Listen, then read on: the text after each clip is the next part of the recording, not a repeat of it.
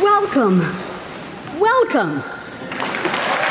It's Improbable Research Podcast number 211. Today, we'll talk about some of the oh so wide ranging research done by Ig Nobel Prize winner Richard Wassersug about the tastiness of tadpoles and also about ever so much other stuff that most people probably never even thought about exploring. And at the end, we'll look into the twisty rabbit hole of a question of how Murphy's Law got its name.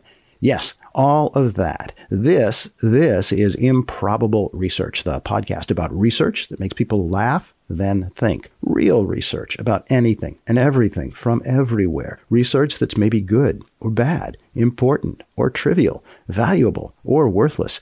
Compiled for you by the producers of the Ig Nobel Prize ceremony. I'm Marc Abrahams, editor of the magazine Annals of Improbable Research and founder of the Ig Nobel Prize ceremony. In this episode, we're resurrecting things that many of you never got the chance to hear. We intend to make lots of new stuff. We can really use your help on that. We've started a Patreon to fund everything. If you can become an improbable donor on our Patreon, you can get special access to improbable things, early access to episodes, and even copies of the Annals of Improbable Research magazine. Details are at www.patreon, that's P-A-T-R-E-O-N dot com slash improbable research. For details about everything we talk about today, visit our website, improbable.com. The tastiness of tadpoles. Most scientific reports begin with an abstract, a little summary that by tradition is dry and unappetizing. The abstract, the little summary at the beginning of Richard Wassersug's 1971 report, is dry, certainly, but it does whet the reader's reading appetite. It says Abstract Tadpoles of eight species of frog were tasted in a standard procedure by 11 volunteers. The tadpoles were rated in their palatability from tastes good to highly unpalatable it is suggested that palatability in tadpoles may correlate inversely with vulnerability. The whole report, called On the Comparative Palatability of Some Dry Season Tadpoles from Costa Rica, was published in a biology journal called American Midland Naturalist. Why would a scientist eat a tadpole? Or rather, why would a scientist talk 11 other scientists into eating tadpoles? To answer a scientific mystery, of course, and also because he could. Tadpoles come in an almost unbelievable variety of patterns and colors. Most blend in with the sand, rocks, or vegetation of the stream or pool where they live. But some tadpoles are covered with gaudy patterns or bright colors, or both. Why is it that predators don't eat all of those? Those gaudy tadpoles are so easy to spot that you might expect all of them, every one, would be gobbled up long before it could grow up and metamorphose into a frog. That kind of frog and that kind of tadpole would almost instantly go extinct. How do they manage to survive generation after generation without being eaten? How do they survive? The leading theory was that the eye catching tadpoles must taste terrible to predators. They must taste so yucky that predators spurn them. But it was, as they say, just a theory until Richard Wassersug came up with a way to test it. He did so in Costa Rica, where tadpole species are numerous and beer to wash them down with is cheap. Tadpoles have been described as nothing more than miniature underwater cows that graze on algae. Generally speaking, if something wants to eat a tadpole, it can and lots of somethings do want to eat tadpoles. Beetles, water bugs, dragonflies, many kinds of fish, pretty much anything big enough to fit a tadpole inside its maw. But one cannot expect these hungry creatures to sit at a table with you and conduct a taste test in gentlemanly fashion. So Richard Wassersug decided he would use substitutes for the natural predators of the tadpole. He would use cheap substitutes. He would use graduate students Wassersug laid out strict taste test procedures. Every effort was made to collect only tadpoles of equal size. The tadpoles were kept alive in clear, fresh water for several hours before the test began. Here's Wassersug's description of the taste test. The tadpoles, which were assigned a number, were presented individually to each subject one at a time and by number rather than name. The taster did not know which tadpole had which number. The tasters were asked to rate the palatability of each tadpole's skin, tail, and body on a 1 to 5 scale. 1 tastes good, 2 no taste, 3 only slightly disagreeable, 4 moderately disagreeable, and 5 very strongly disagreeable. The tasters were also asked to make comments about the taste as they went along and to note afterwards which was the most palatable and which was the least palatable tadpole. The standardized testing procedure included several steps. The tadpole was rinsed in fresh water. The taster placed the tadpole into his or her mouth and held it for 10 to 20 seconds without biting into it. Then the taster bit into the tail, breaking the skin, and chewed lightly for 10 to 20 seconds. For the final 10 to 20 seconds, the taster bit firmly and fully into the body of the tadpole. The participants were directed not to swallow the tadpoles, but to spit them out and to rinse their mouths out at least twice with fresh water before proceeding to the next tadpole. Wassersug eliminated two of the 11 tasters because they were heavy cigarette smokers who had difficulty tasting anything during the test. The results of the experiment were sparklingly clear. One species of tadpole, Bufo marinus, was rated the most distasteful by six of the nine tasters. Bufo marinus was described as being bitter, and nobody professed a liking for it. Several species were found to taste almost good. Generally, the tasters found the bodies to be less palatable than the skin, but more palatable than the tails in most of the tadpoles. On the whole, the results supported Wassersug's idea that the more conspicuous the tadpole, the less palatable it's likely to be. For achieving this small but compelling advance in scientific knowledge, Richard Wassersug was many years later awarded an Ig Nobel Prize in the field of biology. In accepting the prize, he said, I want to point out that the reference to dry season tadpoles in the title refers to when the tadpoles were found. It is not a reference to how the tadpoles were prepared. They were neither dried nor seasoned. I couldn't have won this award without the immense help of all my fellow graduate students in the jungle biology course that I took in Costa Rica 30 years ago. My compatriots who willingly chewed up tadpoles for the reward of a few beers are heroes to me. I thank them all.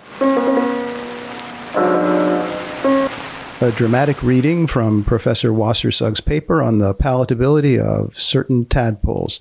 The dramatic reader is Jean Berko Gleason on the comparative palatability of some dry season tadpoles from Costa Rica. Abstract Tadpoles of eight species of frog were tasted in a standard procedure by 11 volunteers. The tadpoles were rated in their palatability from tastes good to highly unpalatable. It is suggested that palatability in tadpoles may correlate inversely with vulnerability. The tasters were asked to rate the palatability of each tadpole's skin, tail, and body on a 1 to 5 scale. 1 tastes good, 2 no taste, 3 only slightly disagreeable, 4 moderately disagreeable, and 5 very strongly disagreeable. They were also asked to make comments about the taste as they went along and to note the most and least palatable tadpole at the end of the experiment. The standardized tasting procedure included several steps. A tadpole was rinsed in fresh water. The taster placed the tadpole into his or her mouth and held it for 10 to 20 seconds without biting into it. Then the taster bit into the tail, breaking the skin, and chewed lightly for 10 to 20 seconds. For the last 10 to 20 seconds, the taster bit firmly and fully into the body of the tadpole. The participants were directed not to swallow the tadpoles, but to spit them out and to rinse their mouths out at least twice with fresh water before proceeding to the next tadpole. Results and analysis. The most distasteful tadpole was clearly Bufo marinus. This tadpole has distasteful skin, a condition that could not be demonstrated in any of the other tadpoles. The distastefulness of Bufo marinus tadpoles is present as one bites into the animal, but this may be the result of a lingering of the taste from the skin. The increase in range between the taste of the skin and the taste of the tail and body shows that at least one subject felt that the most distastefulness was solely centered in the skin. Bufo marinus was rated the most distasteful tadpole by six of nine subjects. Of those who chose to comment on the t- distastefulness of this or any other tadpole, bitterness was always mentioned. The other tadpoles recorded as most distasteful were Smilisca phaeota, Hyla rufitella, and Colostethus nubicola each once. However, none of the tasters who specified these tadpoles as the most distasteful rated them higher than four on the scale. In all these cases, it was only the body that they found distasteful. The most palatable tadpoles, based on the subjective rating of best, were Smilisca sordida and Colostethus nubicola in that order. Smilisca sordida was rated best three times and tied for that honor twice. Colostethus was chosen twice as the most palatable. Other species to appear on the most palatable list are H. rufitella once, H. rosenbergi two ties, S. phaeota once. The other four species of tadpoles rest between these extremes. These evaluations of the tadpoles tended to be tasteless on the skin and tail, but slightly disagreeable within the body. This distastefulness may result from food in the gut rather than some innate distasteful property of the tadpole. The body cavity of tadpoles is almost entirely occupied by gut, in which tadpoles process large volumes of detritus. One taster specifically commented on the grittiness of the gut contents. Richard Wassersug has always had a taste for the unusual. Throughout his career as a biologist, he has conducted research on a great variety of questions, mostly of great scientific import. Some of his experiments have been more colorful than others. In 1993, Wassersug and a colleague published a report titled The Behavioral Reactions of a Snake and a Turtle to Abrupt Decreases in Gravity. Maybe you can guess what it's about. Here's a dramatic reading of Richard Wassersug's paper on behavioral reactions of a snake and a turtle in low gravity. The dramatic reader is Melissa Franklin. The behavioral reactions of a snake and a turtle to abrupt decreases in gravity by Richard Wassersug and Akemi Izumi Kurotani. We report here on the behavioral reaction of two reptiles to abrupt decreases in gravity. One striped rat snake, Elaphe quadrivirgata, and three striped necked pond turtles, Mauremys japonica, were exposed to microgravity on parabolic flight. These are the first behavioral records for any reptiles exposed to hypergravity. Results The snake as the aircraft entered microgravity on the first parabola, the snake immediately retracted its head into three tight curves. The animal thrashed about violently, twisting and rolling. Three seconds into microgravity, a mid portion of the snake's body came within approximately 10 centimeters of its head. At that moment, the snake struck itself. As soon as the head hit the body, it was withdrawn. The action was so fast that we could not confirm the video images, only alternate ones, of which some are shown whether the mouth was open during this snout body contact or whether teeth were planted into the skin. For the remainder of the parabola, the snake's head stayed cocked, as if prepared to strike again. At the initiation of reduced gravity on each subsequent parabola, the snake immediately cocked its head into the pre strike posture just described. Additional strikes, however, were not observed. The turtles the reaction of the turtles to reduced gravity, in contrast to that of the snakes, was slower and more subdued. At the onset of microgravity, the turtles either stayed in contact with a substrate or were thrown between surfaces due to fluctuation in their acceleration relative to that of the aircraft. The turtles tumbled until they hit a wall or one another. They did not withdraw into their shells. On the contrary, they extended their necks and raised their heads while at the same time fully extending and elevating their limbs. The dorsal extension just described was exhibited by a turtle during normal gravity in the aircraft when it landed upside down. The posture was used by the turtle specifically to right itself. It was completely duplicated in the laboratory of Shimane University by simply putting the turtle upside down on a styrofoam sheet. In that position, the turtle was able to contact the surface with its extended snout and claws and hold itself in place, such that it could quickly flip over, i.e., roll in aviation parlance. On the smooth surface of the flight container, the maneuver was futile, except in one case involving the smallest turtle. That same year, 1993, in a report titled Motion Sickness in Amphibians, Wassersug and two colleagues explored the question of whether amphibians get motion sickness by exposing anurans, frogs, and urodeles, salamanders, to the provocative stimulus of parabolic aircraft flight.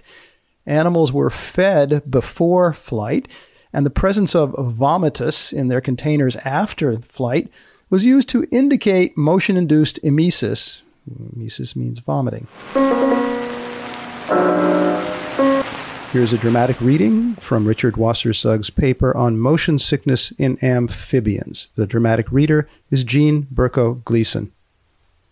Motion sickness in amphibians. We explored the question of whether amphibians get motion sickness by exposing anurans, frogs, and urodele salamanders to the provocative stimulus of parabolic aircraft flight. Animals were fed before flight, and the presence of vomitus in their containers after flight was used to indicate motion induced emesis. None of the species that we studied vomited during the 8 to 10 parabolas of each flight. However, at least one specimen from each of the anuran species, Rana rugosa, Rana nigromaculata, Hyla japonica, and Rhacophorus schlegelii, vomited in a period of 0.5 to 40 hours after flight. Okay. The most distinctive difference between motion sickness in amphibians and mammals that vomit, including man, is the long delay between a provocative stimulus and emesis proper in the amphibians. The retching behavior we induced in the frogs was identical to that described previously for frogs treated with emetic drugs. H. japonica, exposed to extended periods of microgravity in the Mir space station, flattened their bellies against the substrate and dorsiflexed their heads in a manner reminiscent of drug induced nausea. In light of our current observations of retching behavior in motion sick H. japonica, we suggest that the previously observed behavior of tree frogs on the Mir space station was a manifestation of motion sickness. Discussion motion induced emesis in amphibians. The presence of vomitus in the containers of premetamorphic Hynobius and postmetamorphic Rana Hyla, and Rhacophorus, subjected to parabolic trajectories, answers the core question of our investigation, namely whether or not motion can prov- provoke emesis in amphibians. However, the fact is that at the most, only 17 of 64 frogs tested, a maximum of 27%, vomited after exposure to two hours of flight and eight or more cycles of hyper and hypo G. Among the species tested, the incidence of motion induced emesis ranged from 0% for C. pyrrhogaster and X. laevis to possibly as high as 50% for R. schlegelii. None of the post metamorphic salamanders vomited, and only one or two Hynobius larvae out of 10 were afflicted with motion sickness. Thus, it seems that frogs are relatively resistant to motion sickness, and salamanders even more so. In 1995, under the supervision of Professor Wassersug, Japanese tree frogs were exposed to 35 cycles of altered gravity on the freefall G0 ride at the Space World Amusement Park in Kitakyushu, Japan. Two of the frogs managed, unbidden, to get it on with each other. The technical term for that is amplexus. Amplexus is a word to remember in case you ever need yet another euphemism for get it on, which is itself a euphemism. Amplexus. The experiment's results, says Richard Wassersug's report about it, bode well for the potential of anurans to breed in microgravity and to be used for biological research in space. A dramatic reading of Professor Wassersug's paper, Amphibian Amplexus in Microgravity. The dramatic reader is Melissa Franklin. Amphibium amplexus in microgravity.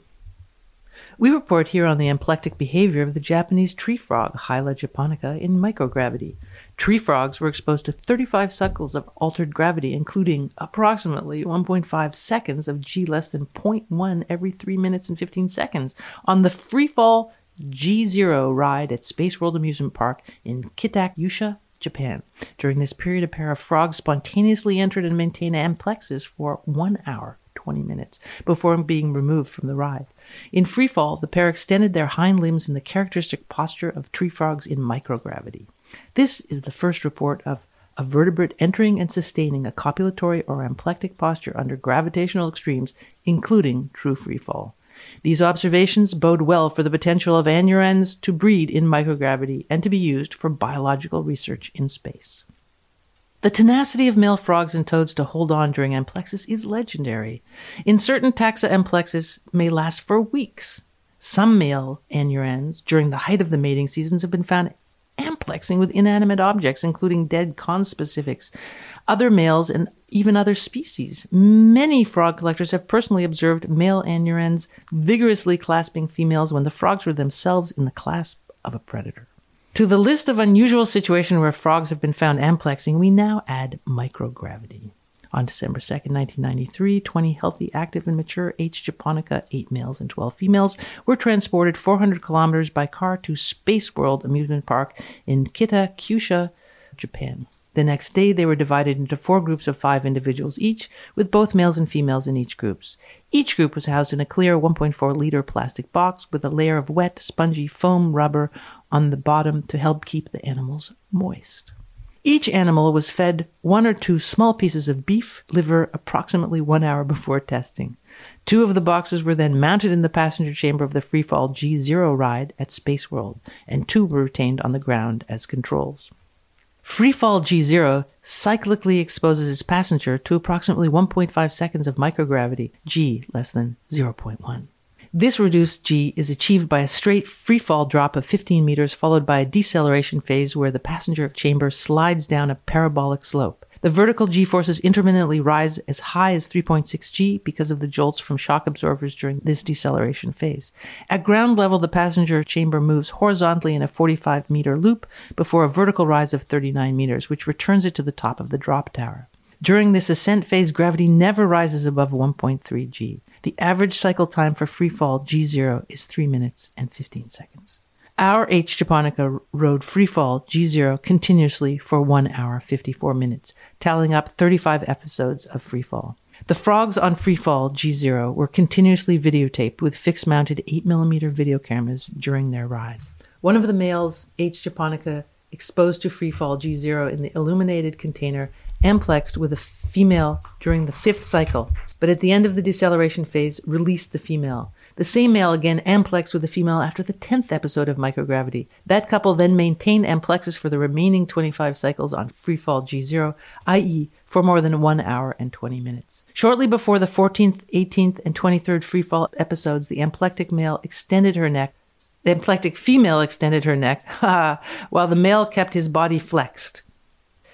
Individual frogs not in amplexus also showed this same posture on free fall G0. These frogs, however, extended their forelimbs forward at the same time as they extended their hind limbs back. The amplectic male instead held its forelimbs in strong flexion around the pectoral region of the female. During exposure to microgravity, frogs closed their eyes. The pair was still in amplexus when removed from the ride. Neither the amplectic pair nor any of the other H. japonica exhibited signs of distress during the experiment. None, for example, vomited during their nearly two hours on freefall G0.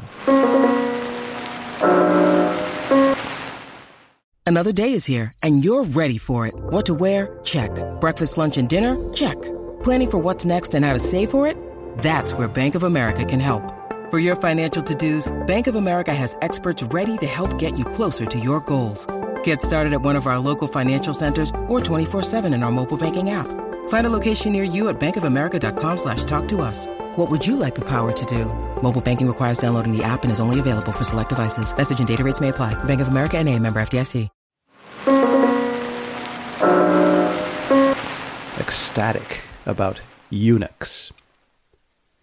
Richard Wassersug's 1971 paper on the comparative palatability of some dry season tadpoles from Costa Rica led to him becoming a professor of biology at Dalhousie University in Halifax, Nova Scotia, and becoming a recognized authority on amphibian physiology and medicine. But, as happens to a few great scientists, a most unexpected, most unhappy event gave his life and his research a spectacular turn. In 1998, at age 52, Richard Wassersug was diagnosed with prostate cancer. As a scientist, he understood that the medical therapies available for treatment technically made him into a eunuch. He discovered that being a eunuch has, in addition to the famous drawbacks, some unexpected benefits. Less tendency to be aggressive and pugnacious, more and maybe deeper empathy with other people, and Without the hormone driven sexual distraction, as he described it, a relaxed comfort in savoring the beauty in women's faces. Science mostly overlooks eunuchs as a subject of interest and as a likely source of valuable insights. Richard Wassersug set out to correct that, turning his apparent tragedy into an ecstatic new obsession. His eunuch studies many done in collaboration with other scientists, include appraisals of medico social dilemmas. There are also some wonder filled looks at unfamiliar parts of the human condition. Wassersug's research took him down a side path where academics seldom go. There are men who, for reasons unrelated to illness or injury, want to be castrated. Richard Wassersug sought to understand the scientific mystery behind these men. In a study called A Passion for Castration, characterizing men who are fascinated with castration but have not been castrated, which was published in the Journal of Sexual Medicine, Wassersug and his colleagues wrote we identified factors that distinguish those who merely fantasize about being castrated from those who are at greatest risk a large proportion, about 40% of wannabes' interest in castration was singularly of a fetishistic nature. And these men appeared to be at a relatively low risk of irreversible genital mutilation. Approximately 20% of the men, however, appeared to be at great risk of genital mutilation. A separate study called Eunuchs in Contemporary Society Expectations, Consequences, and Adjustments to Castration reports what may be the most disturbing fact about voluntary castrati.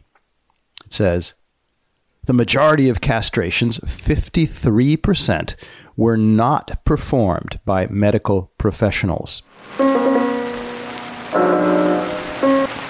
Eggs all sorts, bird flesh of every kind.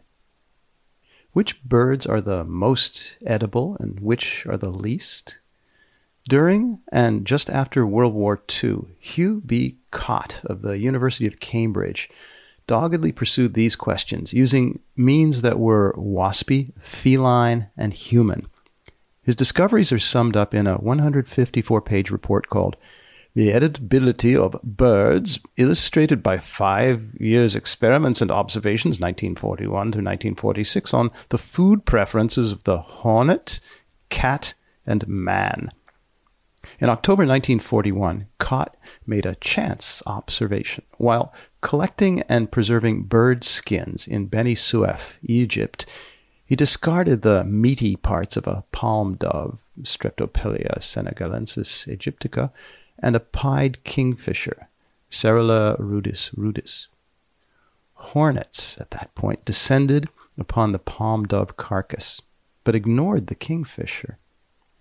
Cott and tranced, later offered other hornets a choice of different cuts breast, wings, legs, and gut of some 40 different bird meats in 141 experiments conducted in Beni Suef, Cairo, and Tripoli, Lebanon.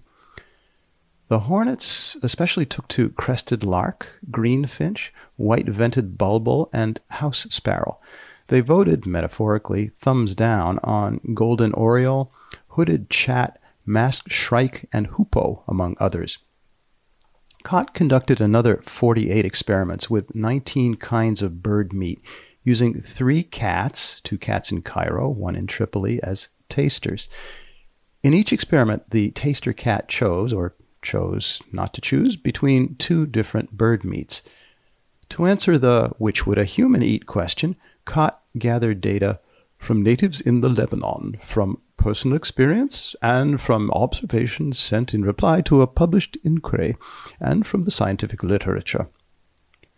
Cott drew most heavily from Reverend H. A. Macpherson's occasionally mouth-watering 1897 book, A History of Fowling. Surveying the results of all those taste tests, of all those birds, taste tests conducted by hornets, cats, and people, Cott saw both rhyme and reason. He concluded that in most cases, humans and cats agreed with the hornets in rating more conspicuous species as relatively distasteful when compared with more cryptic species. Birds, which are relatively vulnerable and conspicuous, appear in general to be more or less highly distasteful, to a degree likely to serve as a deterrent to most predators. At the other extreme, birds that have especially inconspicuous or camouflaged appearance, Cott almost cackles, are those which are especially prized for the excellence of their flesh. The list of these included the Eurasian woodcock, the skylark, and the mallard duck. Among the widely disliked were kingfishers, puffins, and bullfinches.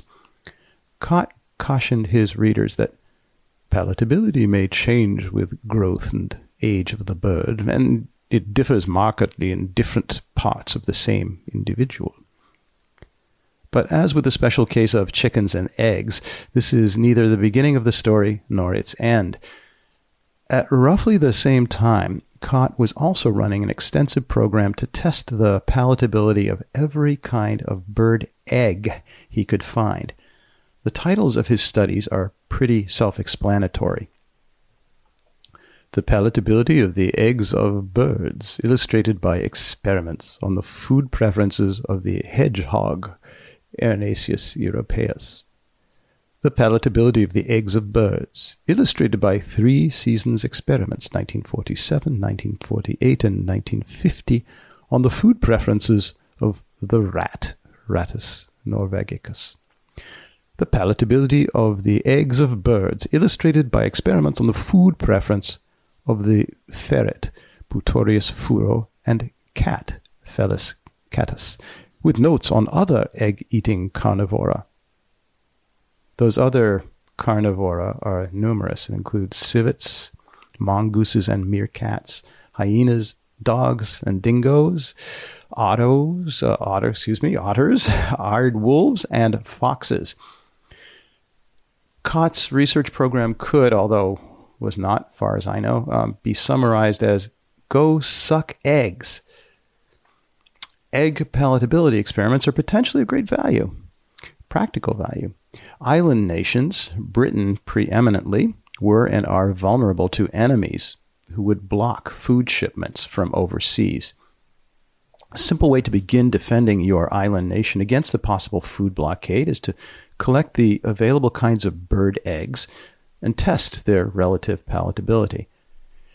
Egg collecting, like other research activities, is not without hazards. Cott relates an incident that's documented in an 1882 monograph, which says The victim, having collected a basket full of the first eggs of the season and wishing to procure more, had sent his wife to empty the basket in the village.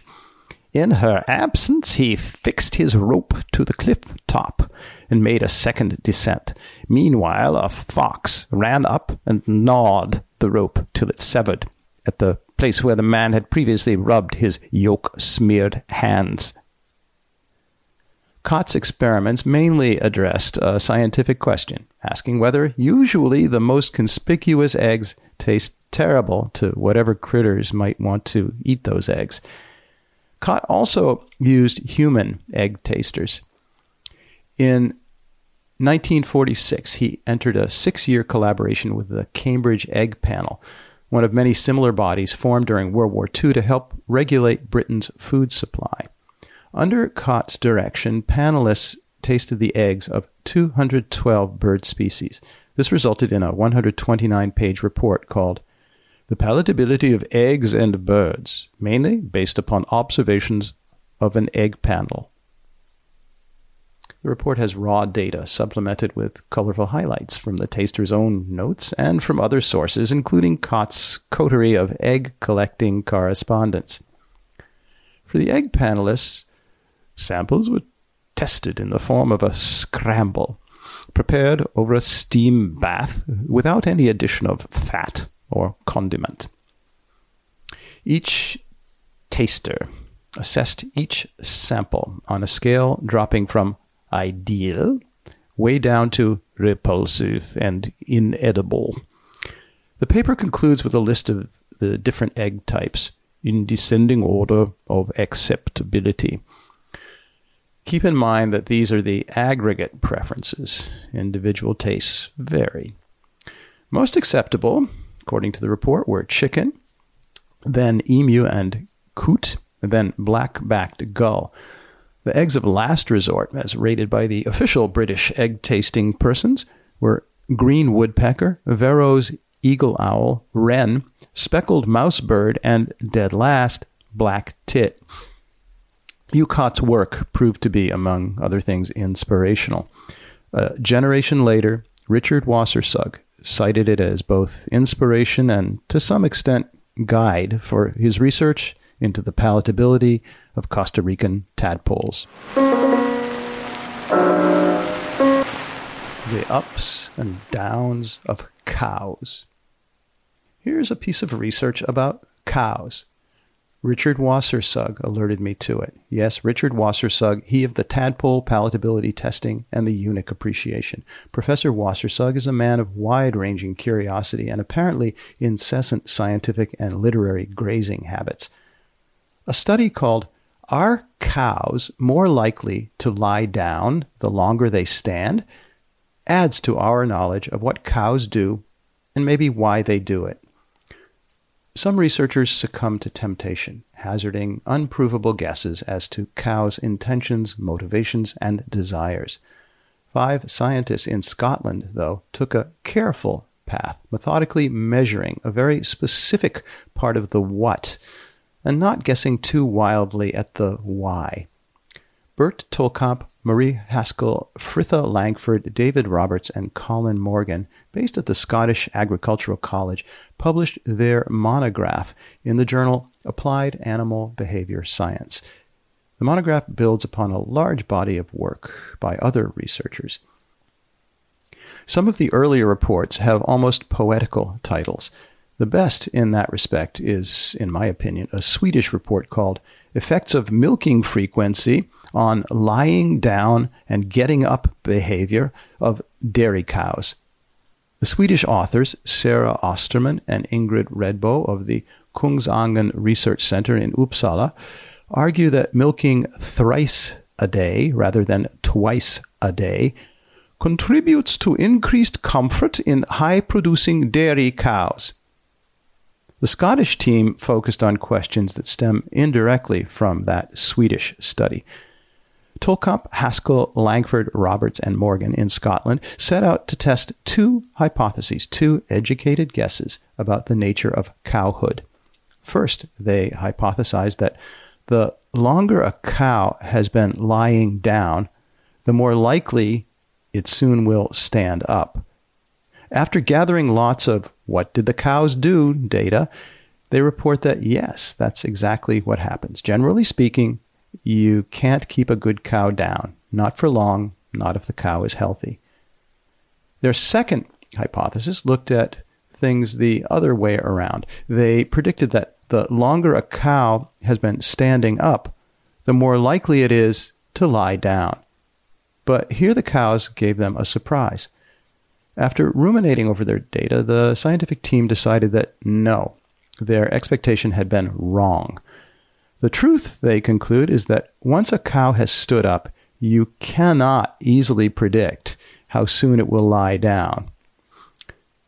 This kind of experiment, if it is to produce trustworthy results, requires a series of careful technical decisions.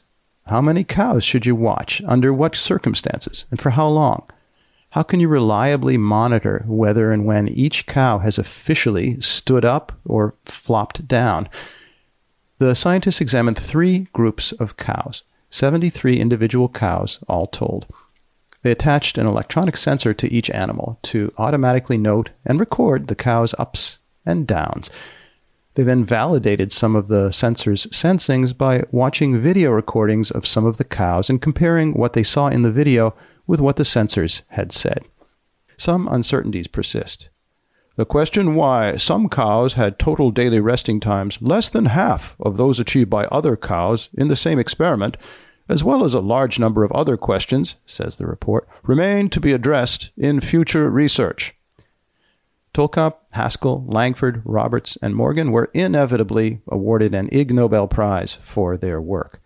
In case you're wondering, Tolkamp Haskell, Langford, Roberts, and Morgan were wondering whether there's anything about a sick cow that might let a farmer notice early on, before the cow becomes really sick, that the cow is becoming sick.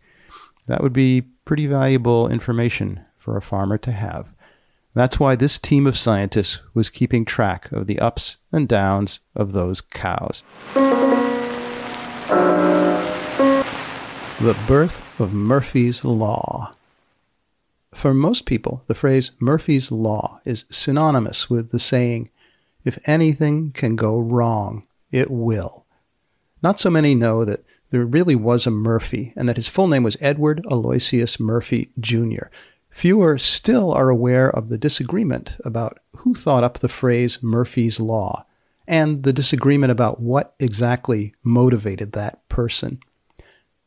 The phrase Murphy's Law was born, one way or another, from a moment of exasperation. After World War II, the U.S. Army Air Force ran some frightening tests in the desert at Muroc Air Force Base, later renamed Edwards Air Force Base, in California. They wanted to know how much force a human body could endure. This was not just to satisfy somebody's curiosity. The question was whether more people would survive airplane crashes if the airplanes were built to be sturdier. The project engineers built a rocket sled, a metal frame with a chair on top, wheels on the bottom, and rockets attached facing to the rear. The sled rode on a long, straight stretch of railroad track. It could accelerate to speeds well over 200 miles per hour, and then, thanks to special braking mechanisms, come to a screeching halt. John Paul Stapp was the project's medical officer. Stapp could not tolerate the idea of seeing some test pilot's possible death on the rocket sled, so he, John Paul Stapp, decided to ride the sled himself. The main goal was to measure how much force the test pilot endured when the sled slammed to a halt. But the project lacked a crucial piece of technology, a set of electronic transducers needed to gauge, to measure that force. That's why Murphy entered the picture. The engineers at Muroc Air Force Base heard that a certain Captain Murphy, located out in Ohio, almost 2,000 miles to the east, was a whiz at electronics. They got in touch, told Murphy what they needed, and Murphy built and hand delivered a set of transducers. A technician installed the transducers, and the rocket sled was sent on a test run with a dummy strapped into the seat. After the test run, the engineers looked at the gauges. The readings on those gauges were zero, zero, zero, zero, zero, as if the test run had not even occurred. Something had gone wrong. Murphy examined the transducers and he immediately saw the problem.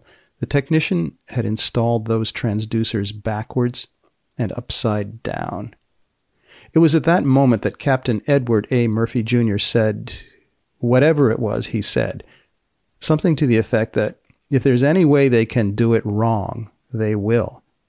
But no one wrote anything down. It was just one remark made by a very frustrated man. Much later, people would disagree as to whether Murphy had been referring to the technician who installed the transducers or to some general philosophical principle about life.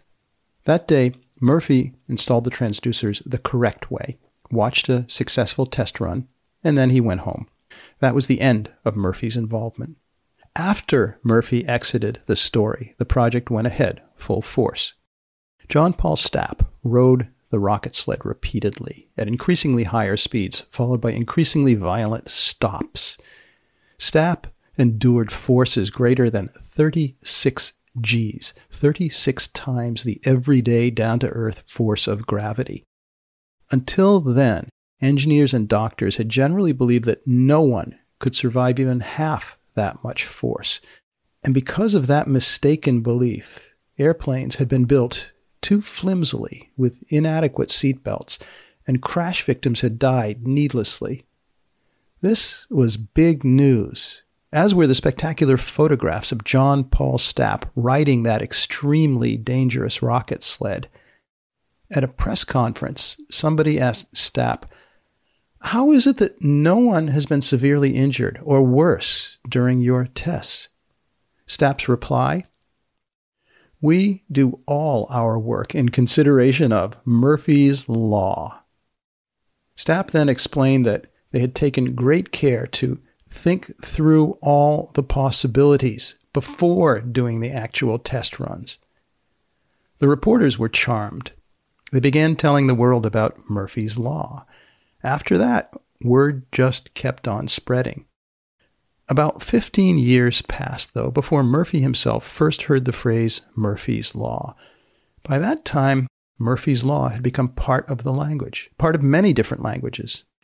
In various places at various times, credit for coining the phrase Murphy's Law was attributed to Stapp, or to Murphy, or to George Nichols, the project's director and a close friend and admirer of John Paul Stapp. George Nichols, though, was neither friend to nor admirer of Murphy. According to George Nichols, the phrase Murphy's Law was meant as something of a dig at Murphy, not a compliment. John Paul Stapp, who was a prolific writer, is unquestionably the creator of many other similar phrases, including a sentence that manages to combine pessimism, optimism, and a basic knowledge of the human condition. Stapp wrote that the universal aptitude for ineptitude makes any human accomplishment an incredible miracle. Murphy died in 1990. Stapp died in 1999. The law, Murphy's Law, endures. For their contributions to human understanding, the late John Paul Stapp, the late Edward A. Murphy Jr., and George Nichols were jointly awarded the 2003 Ig Nobel Prize in the field of engineering. The official citation lauded them for jointly giving birth in 1949 to Murphy's Law, the basic engineering principle that if there are two or more ways to do something, and one of those ways can result in a catastrophe, someone will do it. Or, in other words, if anything can go wrong, it will. John Paul Stapp's widow, Lily Stapp, could not travel to the Ig Nobel Prize ceremony. So, historian and writer Nick Spark delivered an acceptance speech on her behalf. Here's a little chunk of that speech. John Paul Stapp said, The malignant adversity of inanimate objects rivals the demonic havoc of catastrophic events in producing human frustration. And he may or may not have been responsible for naming Murphy's Law, but from his perspective, Murphy's Law serves as a warning. Think about what might go wrong and what you can do in advance to prevent that from happening. Edward A. Murphy III was at the ceremony, too. He accepted the prize on behalf of his late father, who he said would have been honored to receive this award. In fact, he would have been thrilled even to be invited to an event like this.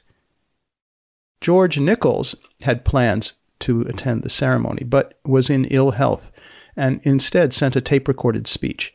In it, Nichols carefully expressed the reverence that good engineers everywhere always have for the power of the law.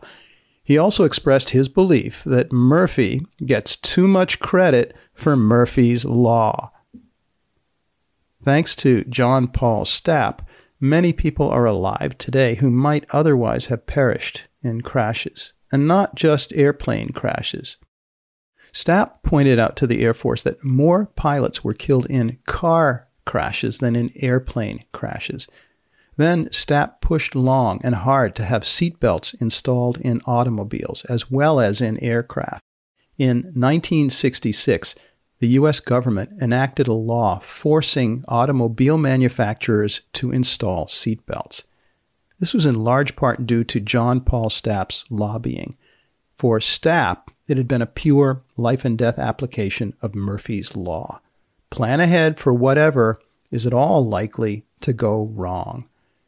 For a detailed history of the birth and subsequent history of Murphy's Law and the heroic role played by John Paul Stapp, see an article called The Fastest Man on Earth. The Fastest Man on Earth was written by Nick T. Spark and published in the Annals of Improbable Research in 2003.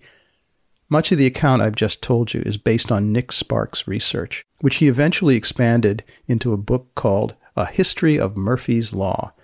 Some additional information is also available from the museum at Edwards Air Force Base in California. You've been listening, if you've been listening, to Improbable Research, the podcast about research that makes people laugh, then think. For details about what we talked about today, visit our website, improbable.com.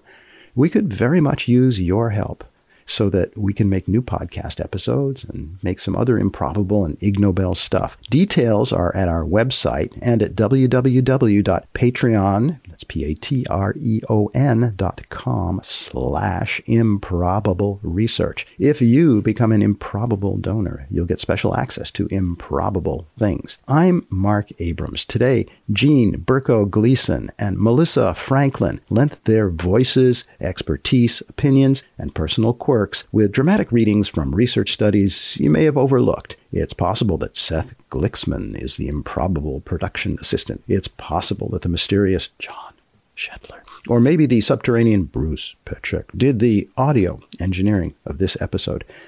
Next time on this podcast, we'll look at something or other. Until then, goodbye. Goodbye.